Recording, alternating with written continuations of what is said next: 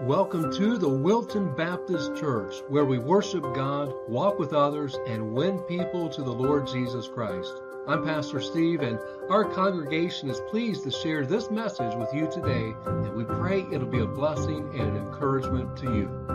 Blessings as you listen or watch.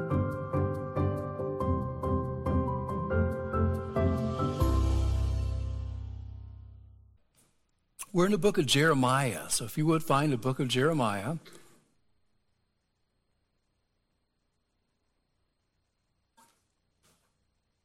New series. We'll go through chapter by chapter this book. And the next several months, it'll be a good study, learning from this large Old Testament prophet. And he was one of the major prophets, is what I mean by that. So, the book of Jeremiah. We have a lot of passages that we'll look at, and today's kind of an intro, an overview of the life and times of Jeremiah and who Jeremiah was and what his message was as well. Reverend J.C. Ryle, he wrote several books a long time ago. J.C. Ryle, some of you may have read some of his books. He, he wrote that I can certainly testify after 16 years ministry that by far the most hopeless deathbeds I have attended have been those backsliders, been, been of those of backsliders. I have seen such persons go out of the world without hope, whose conscience appeared really dead, buried, and gone, and on whom every truth and doctrine and argument appeared alike thrown away. They seemed to have lost the power of feeling they could only lie still in despair. After 20 years of ministry, I could suggest that Mr. Ryle, Pastor Ryle, was, was right. And, and someone who knew the truth and walked away from it, they, they are backslidden away from God and are really in a desperate situation, even in the last moments of life, that I've encountered some people in situations like that. Other doubt and uncertainty, and, and no doubt there's regret and confusion that's in their life because they had turned their back at some point on truly following the Lord.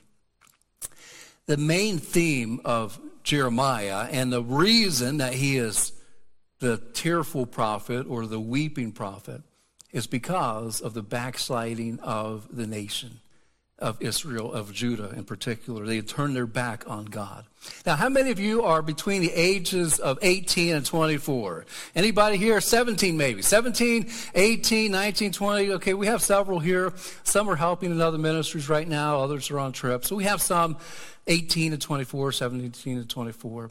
Think about this. Jeremiah began his prophetic ministry at the age of 20. God called him to prophetic ministry at the age of 20. So just look around. Some of these 20 year olds are close to 20 somethings, and that's about the same time frame of him. Uh, king Josiah of Judah was a good king, and he had a good relationship with Jeremiah. They had a, a, a, mutual respect and admiration and love for the Lord, not only for each other, but for the Lord as well. But after King Josiah dies, then there are several wicked kings of Judah that, that uh, Jeremiah encounters. And they oppose him. Some of them imprison him. Some of them put him down in a well, in a cistern, in a, just a muddy pit. Uh, some are persecuting him, and people are saying how much they hate his, his message to Judah. Jeremiah, in his later years, encounters King Nebuchadnezzar of Babylon. He's given a choice. You can travel to Babylon or you can stay here in Judah and live in Jerusalem the rest of your days. Jeremiah chose to live in Jerusalem. He didn't go to Babylon, but his own people, they captured him. They captured him and carried him away to Egypt because they said his prophecies actually came true. So we're going to take him with us because we want to get away from Babylon. There's so many dramatic things that takes place in the book of Jeremiah, so many key and important teachings throughout uh, all the Bible that we also find here. Jeremiah is uh, buried in Egypt somewhere today. He's often called the weeping prophet or the prophet of loneliness because he was commanded by God to not get married. A, a prophet of loneliness. So some of you 20 somethings, you may be thinking like, oh, I'd like to get married one day. Um, he was told by God, don't get married. He's also known as a reluctant prophet. He says, I can't even talk. And this is chapter one. We'll look at it perhaps next week. So he's kind of reluctant about uh, even uh, de- declaring the word that God gives to him. But he endures beatings, imprisonment, great opposition. Most 20 year olds unless you're called to singleness, and there is such a thing as being called to singleness, have a desire to get married one day, to have a family, to have children. But when God told him, I want you to not get married, it, it has a lot of things connected. That means you're going to be celibate all of your life. And so there's no intimacy, no physical relationship. There's no uh, hope for a spouse, a wife, or for children in his future. God said, I want you to be celibate. I want you to not get married. And so he had a different calling. Some people, a majority of people, are called to marriage, but some people are called to singleness. You could read 1 Corinthians chapter 7, and there's uh, about 10 verses there that talk about the gift of singleness. But God has a different calling for different people. Some to get married, others to remain single. And Jeremiah was called to a life of singleness. Jeremiah 16, verse 2 tells us, Thou shalt not take thee a wife, neither shalt thou have sons or daughters in this place. So Jeremiah is the prophet of loneliness. He's the prophet of of uh, sorrow and of sadness and tears. Why are you crying, Jeremy? That's what we'll call our message today. Jeremy, why are you crying? What are all these tears about? Friends, even when we choose to do what is right, life is tough. And he was choosing to do what is right, but life was still going to be tough. And there's going to be sorrow and challenges and difficulties. Well, I'm going to, I'm going to follow God and have a really good life. That does not always mean you're going to have a really easy going life. Sometimes it means it's going to be more difficult and have more troubles and challenges.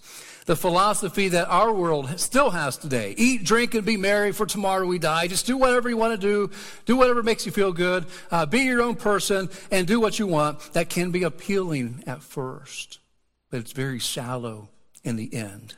And so sometimes people backslide, they turn back away from God because of that type of philosophy. Let's begin reading in chapter 1, verse 1 of, of Jeremiah. And we'll just read the first three verses. The words of Jeremiah, the son of Hilkiah, of the priests that were in Anathoth in the land of Benjamin. So uh, priests would have their different courses. They would come in and out of the temple based on their schedule. They were rotating people in and out.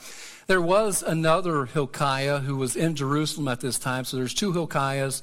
Uh, one was the high priest at one point. That's not his daddy. It's a different one. So if you studied the scripture to that extent, you would see that.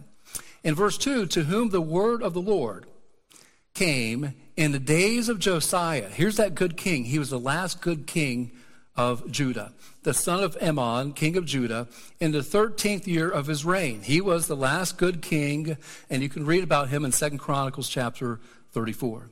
It came also in the days of Jehoiakim, the son of Josiah, king of Judah, unto the end of the 11th year of Zedekiah the son of Josiah, king of Judah, unto the carrying away of Jerusalem captive in the fifth month. Jeremiah lived through six kings of Judah. Five were bad, and one was good. When he was born, the king who was the king when he was born was a very evil king. And then a good king comes, this one Josiah, and, and Jeremiah begins his ministry at age 20. They knew each other. But then after that, then there's a lot of turmoil and people turning and falling back away from the Lord.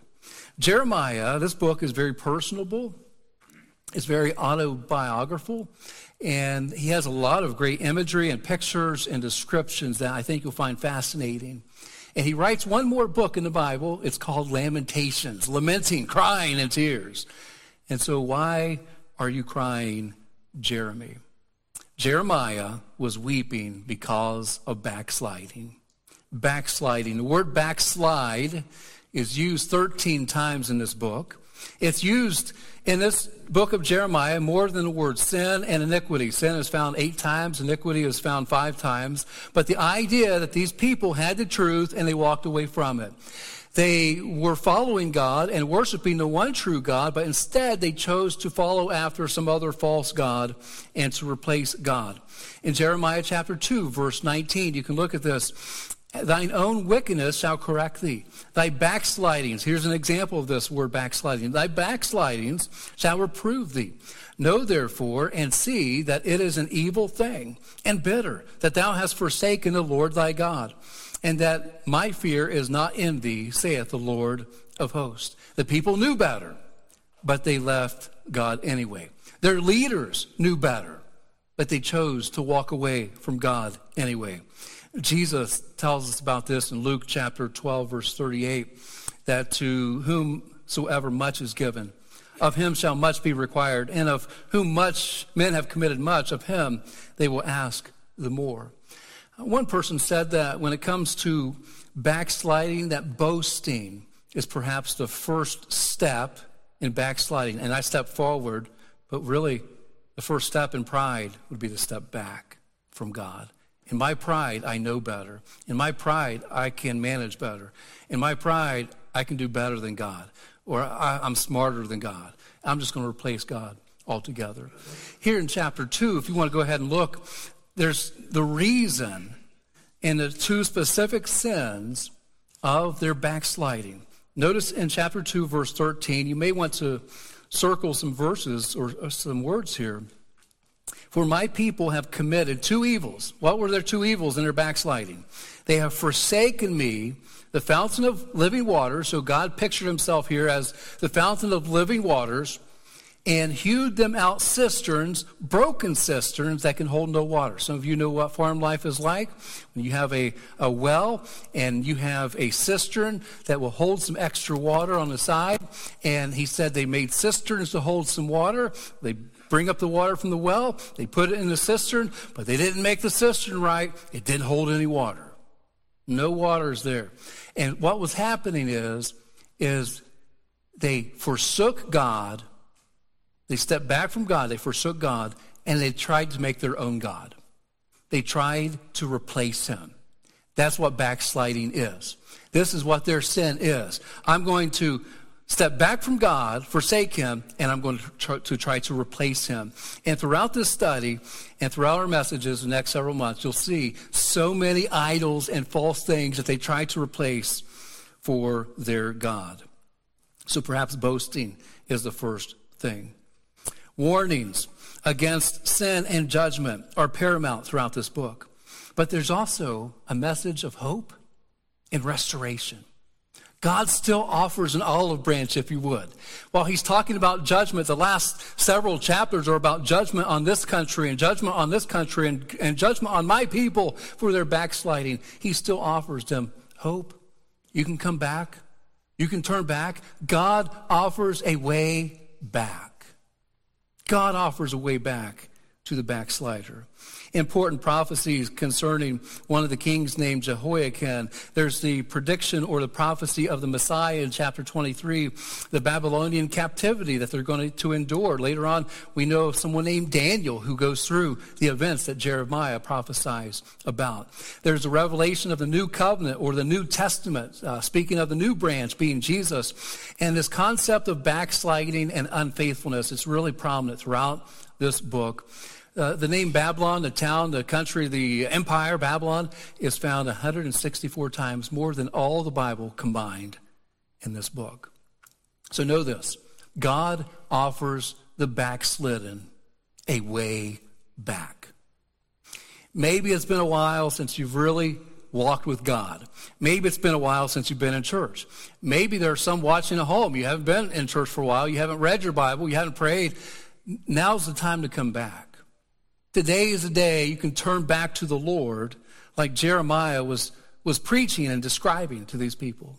Jeremiah's name is derived from the Hebrew Yirmeyahu, Yirmeyahu, and it's Jeremiah. It could be almost, almost like a transliteration of that.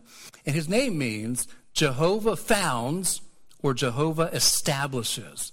I love that description.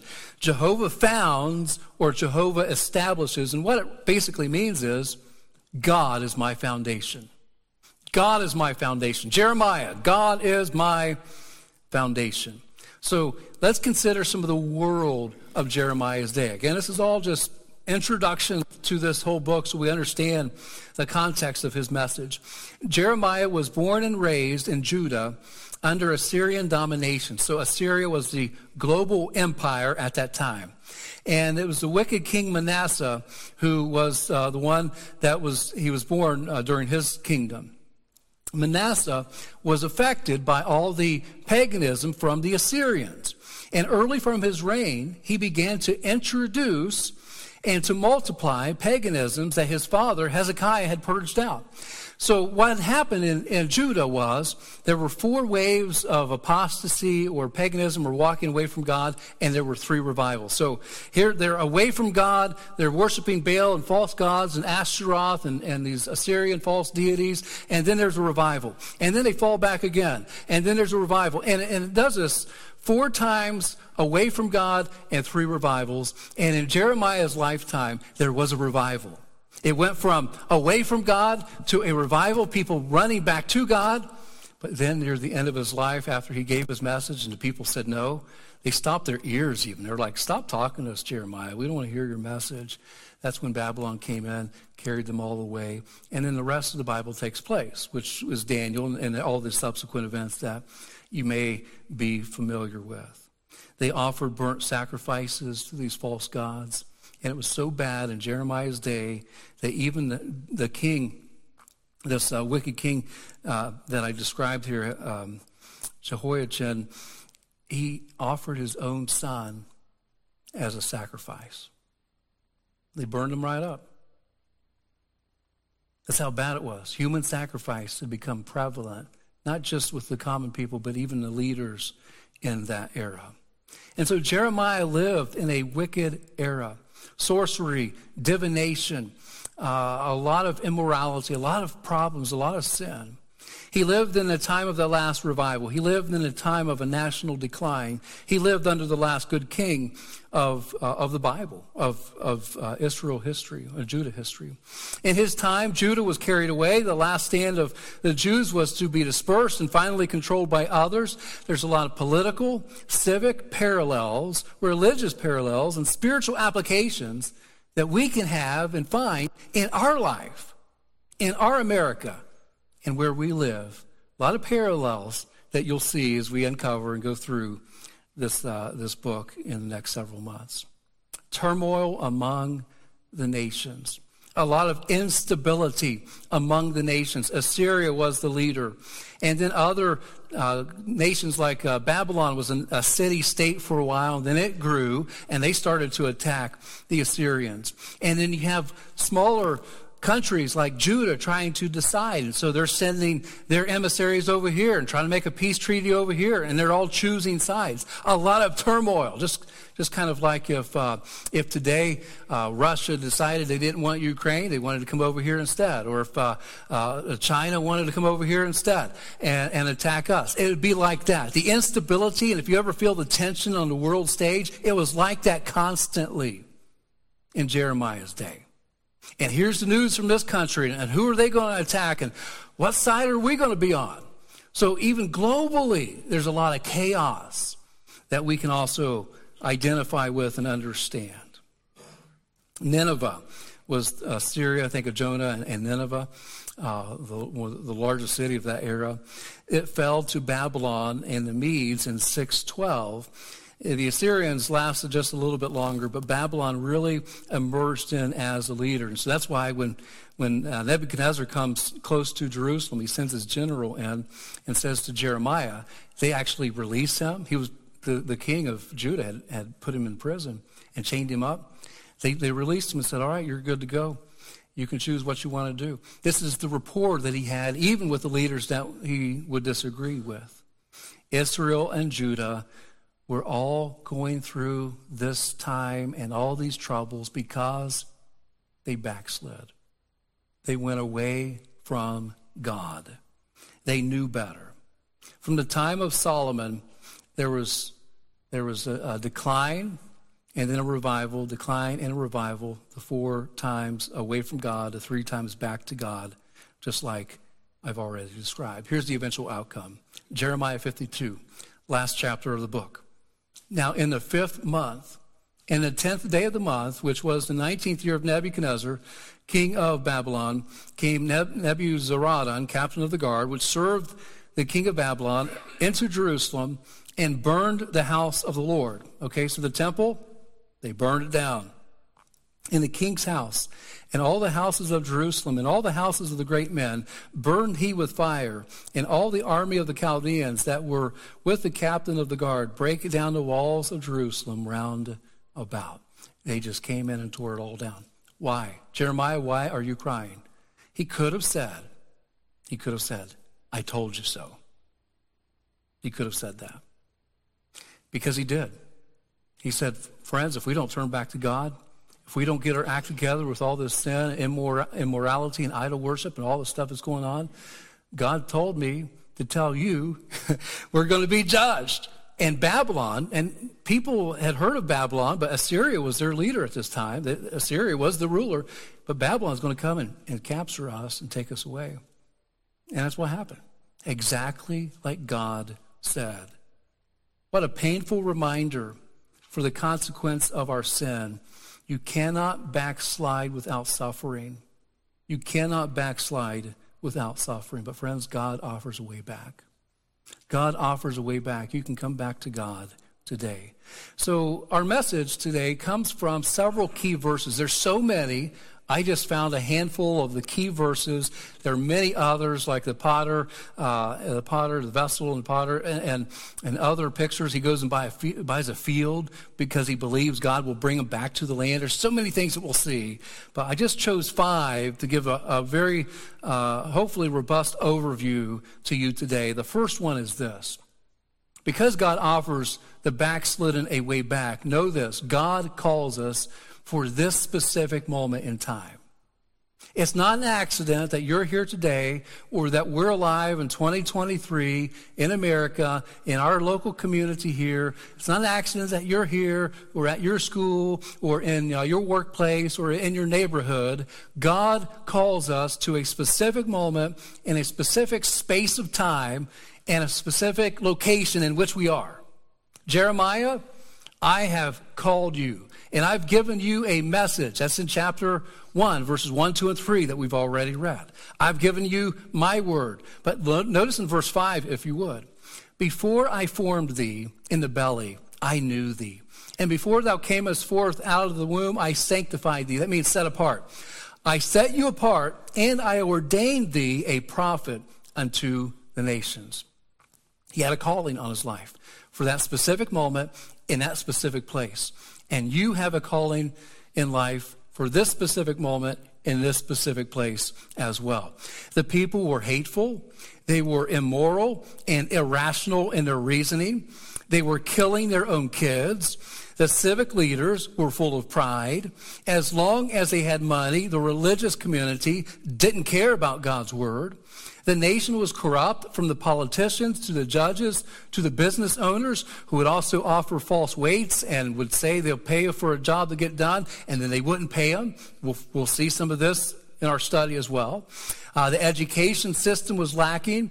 The environment, I'm talking about the actual environment, the weather pattern was changing at certain times during Jeremiah's 40 years of ministry. What today people call climate change, it, it was already happening. Weather patterns were changing, part of God's pronouncement against them uh, for some of their sin. The international climate among nations was uh, a tinderbox ready to explode. So we can feel some of those things even today if we just have our eyes open. And I hope you don't constantly watch the news, but if you see the way things are, it's very similar to the way it was in Jeremiah's day.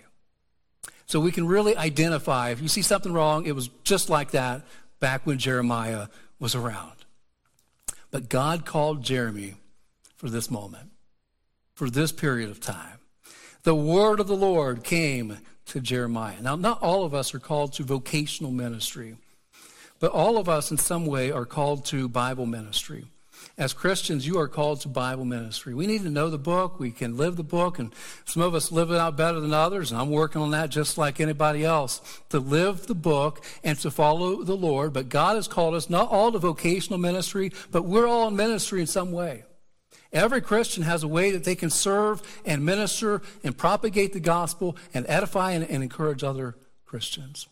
We're all called to something. I hope that you found a way that you can serve and minister with God's people and, and with us here today. It's not an accident that you are here. God has a purpose for your life. This brings us to the second major teaching, which would be the heart is misleading. The human heart is misleading. So if I'm going to backslide, a lot of times then I'm, I'm feeling my heart more than I'm following the Lord. Jeremiah 17 9, the heart is deceitful above all things and desperately wicked. Who can know it? So when you hear people say, follow your heart, that's bad advice. Do what you feel like doing, okay? Bad advice. Here's where that gets us a man dressing up like a sexualized woman, reading books to kids at the Lake Luzerne Library, which was scheduled, it didn't happen. But that's, that's all, that all comes about by somebody saying, I'm going to follow my heart, and I am following something that will mislead me. Your heart will mislead you. And there's a word for that especially when it comes to like monetary things, if there's a gain, there has to be a gain somewhere. But when you represent yourself for something that you're not, in the dictionary, that's called fraud. That's fraud. And people are committing fraud because they're lying to themselves because they're following their heart. And their heart has misled them to believe a lie. You don't have to be angry about that. I'm not angry about it. It's sad. It's a sad thing that people commit fraud and they must feel some kind of a benefit from projecting themselves as something that physically and mentally and emotionally and spiritually they are not. And it's it's not right. Even even in psychology books up until about 5 years ago it was called a mental disorder. All the definitions have changed. It's all changed. The word deceit here in Jeremiah it's the word akab. It means insidious, deceitful, or tracked by footprints. So there's a lot of, in Hebrew words, there's a lot of pictures. I, I love it because of the picture. So here's the picture is uh, footprints. Some of you like to go hunting and you'll follow footprints. Or if you were tracking somebody through the woods and you see some footprints, and let's say the footprints are going this way, kind of diagonal, going this way. But what if somebody's mud- muddying it all up? Okay? The tracks look like they're going everywhere. That's the picture of this. The heart is deceitful.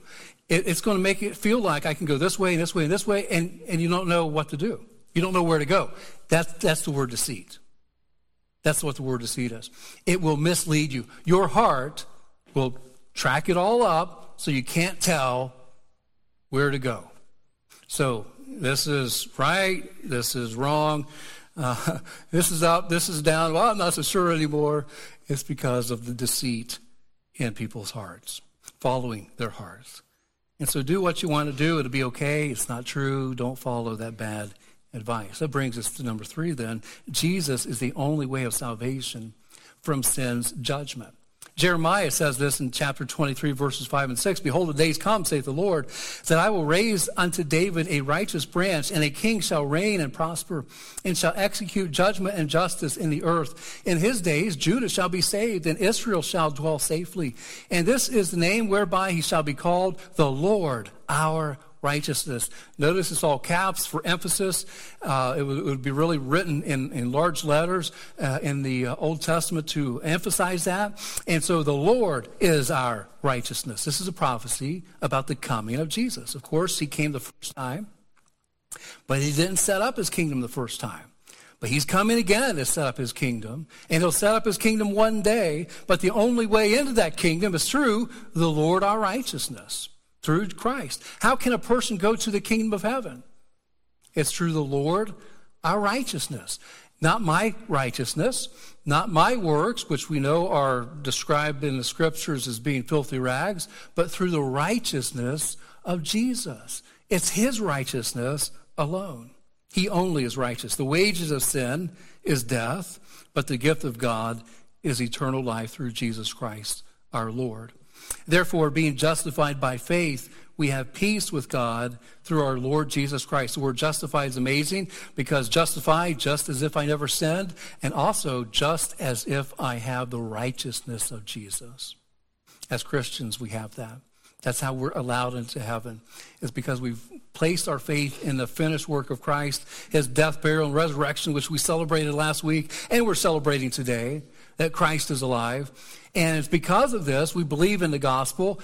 He forgives us of our sins and puts on us his righteousness. So when God sees you, he sees a righteous person. And when I say that, you're kind of thinking, well, are you talking about me? You know, I'm not righteous. Yeah, I know. I know. I'm not righteous either. But when God sees us because you place your faith in Christ, he puts on you his righteousness. And he says, come on in. You're allowed into heaven. You, are, you have your sins totally forgiven by Christ. The way into a perfect, holy, sinless, undefiled heaven is to be righteous, and we're not righteous ourselves. It's only Christ. Romans 10 10 says, For with the heart man believeth unto righteousness, and with the mouth confession is made unto salvation. Have you trusted Christ for yourself? Then believe in this resurrection and believe this righteousness of Christ, and then confess Christ with your mouth and, and, and go ahead and call on him for salvation today. That brings us to number four. Another, number, another highlight here God has good plans and He has good thoughts for each life. He has good thoughts and plans for our lives. Jeremiah 29 11, For I know the thoughts that I think toward you, saith the Lord, thoughts of peace and not of evil, to give you an expected end. There's one uh, psychiatrist named Carl Jung, and uh, he's well known, the father of a certain way of, uh, of thinking. And he tried to explain what Jeremiah said years ago, but with a humanistic bent. He said, when goal goes, meaning goes. When meaning goes, purpose goes. When purpose goes, life is dead on our hands. All right. He's trying to reason life away and find a purpose for human existence, but perhaps apart from God. God says, I already know you. And I have thoughts that are good towards you, and I already have a plan for your life. In other words, God has a purpose for your life. Not everyone recognizes it or sees it, but God has a purpose for your life. Find God's purpose. Discover God's divine plan for your life. There's a divine and a godly reason that you're here today, living and breathing on this earth. No matter what good you face, no matter what bad you face, what temptations or trials you're going through, there's a purpose for all of this. There's a reason. We may not fully comprehend, but there's a reason. Back in uh, 2003, wildfires ravaged the area of San Bernardino, California. After the fires were out, a man named Mike returned back to his home that was destroyed by the fire. And as he was walking around, a page of paper, a piece of paper he saw flying, and he followed it around and finally stepped on that paper and stopped it from flying through the air. And he picked it up, and it was a page of the very first Bible that he ever had. And as he examined that page, that piece of paper from his Bible, he, he uh, recognized this is the uh, part of the Bible that was my very first Bible that I had. And he saw a passage that he had highlighted on that very page. It was Jeremiah 29, verses 11 through 13 that he had highlighted. And he read those words and framed after reading those words, For I know the plans or the thoughts that I think toward you, saith the Lord, thoughts of peace and not of evil, to give you an expected end. So he took that, he framed it, and when they rebuilt their house, he put it up on the wall as a monument that I don't understand why we lost our house and we lost all of our belongings. The only thing that survived was this one page, but I'm going to keep trusting God that God had a perfect plan for all of that. We have different things that we face. All of us do. Some seem larger than others, and we shouldn't compare.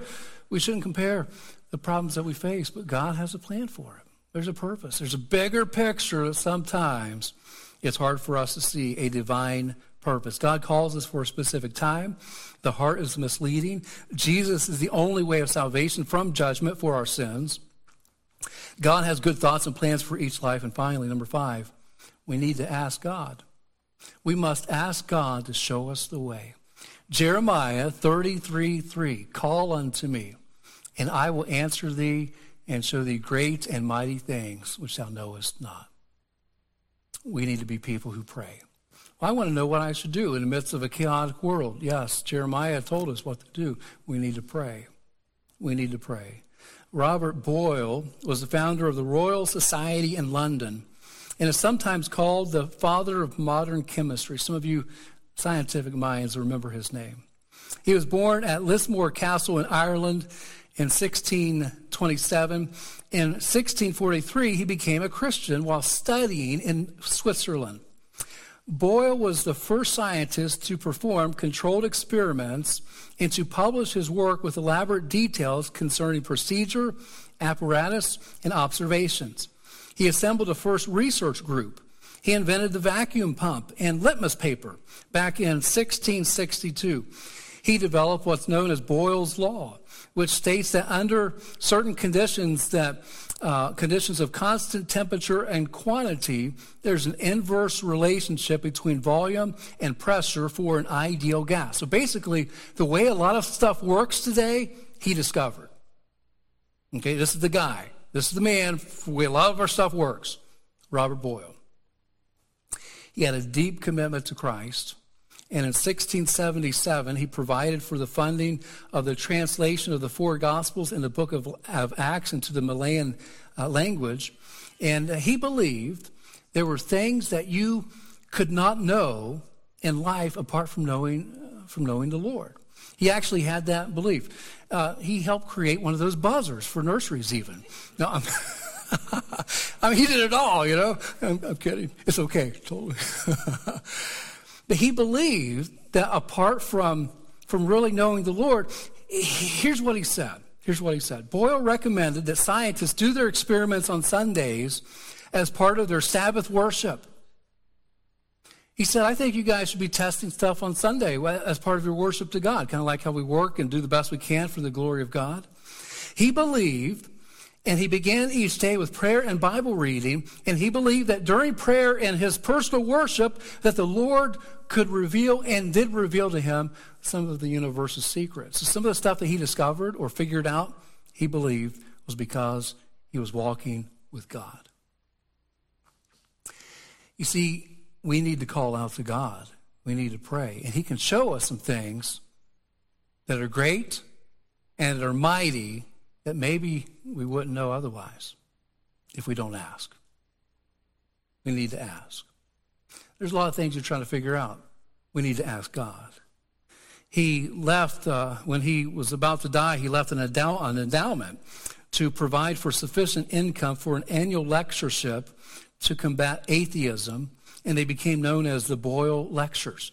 They lasted for a long time, then they ceased for a while. They were restarted back in 2004, and they have the same theme, something about faith and, and trusting the Lord. He believed God showed him special things in life because he asked God. Jeremiah said the same thing. We can ask God, Call unto me.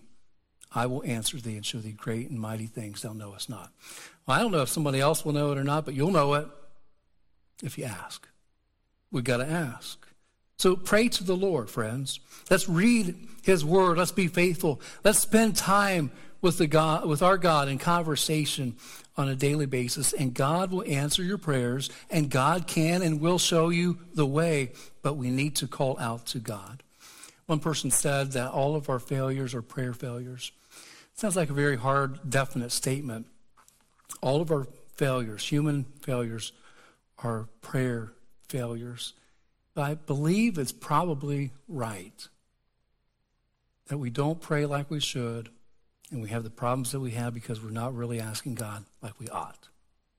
All of our failures are prayer failures. But God offers the backslidden a way back. That's what the book of Jeremiah is about. So come back to God. Individual, person, people today, come back to God. Family, come back today. Community, state, country, come back to God today. Jeremiah is an open invitation for people to turn back from God and to go back to Him, to stop backsliding and go back to the Lord. There's an old shepherd who prayed back, oh, a few hundred years ago at the Welsh revival. And at this meeting, there's a, a great turning back of the Welsh people back to the Lord. And as he was at that meeting, he was lamenting, he was crying, he was praying about his backsliding. He had backslidden from the Lord. The shepherd prayed, Lord, I got among the thorns and the briars, and I was scratched and torn and bleeding. But Lord, it's only fair to say that it was not on thy ground that I got all bleedy and had the thorns and the briars. I left your pasture field. I left your path. I think we can say the same thing. If you're going to backslide, there's going to be some, some difficulty that will arise because of that.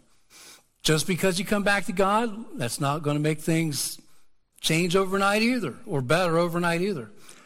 But you'll be on the right path, and God will have you back, and you can keep walking with the Lord. So let's get back to God today. Romans chapter 10, verse 10 tells us that for with the heart man believeth unto righteousness, and with the mouth confession is made unto salvation. If there's a friend right now you've never trusted Christ, today believe the gospel.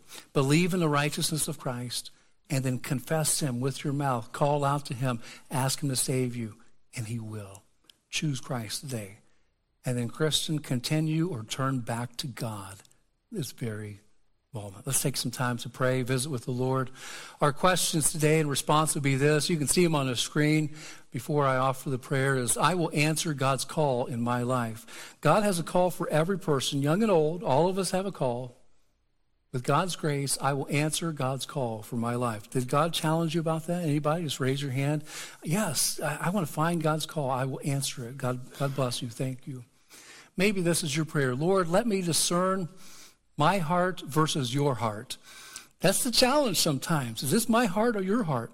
Lord, help me to discern my heart and your heart. Anybody like that? God challenge you with that? Yes. That's a good prayer for every day. How about knowing what to do. Lord, show me the way. Maybe the way back to God, the way moving forward with the Lord. Lord, show me the way. That's my prayer today. Anybody, just raise your hand to testify. God bless you. Yes. Several hands. Commit those decisions to the Lord. If there's a friend that needs salvation, forgiveness of sins, today's your day. Trust Christ. Talk to me following a service or talk to Pastor Rob. We'll find, uh, we'll talk with you and show you the Bible and you can believe the gospel and know for certain your sins are forgiven and that you're a child of God. Let's pray together. Father, we thank you for the book of Jeremiah. The challenges that he faced, the problems of his era, we can definitely learn from and identify with. Help each one here, help myself, each of us to be able to discern what our will is versus your will. Let us follow your will your plan for our lives, not just what we think is best. Lord, there's a call. All of us have a call. It's different for each of us. Let us find that call and fulfill it. To find the divine purpose. You created us, you formed us for this specific moment. Let us follow and find that, that in our life. Lord, if there's one without Christ today, we pray that today they would choose you as their Savior. Thank you for being the God that we can call out to. Thank you that you can and show, uh, show and give us uh, the way to go in this life. Whatever challenges folks are facing right now, let them not backslide, but run to you and plead with you and then go with you wherever that would lead. Lord, we pray for safety now as we go. Thank you for this time of worship that we've shared together. We pray in Jesus' name. Amen. Well, thanks for coming today. We'll continue, Lord willing, next week. We hope to see you then. Awana resumes tonight, so young people can plan for that. I think we'll be able to play outside, so we don't need to move the chairs this afternoon, I believe, unless somebody says it's a big storm. But uh, anyway, have a great rest of the day. God bless.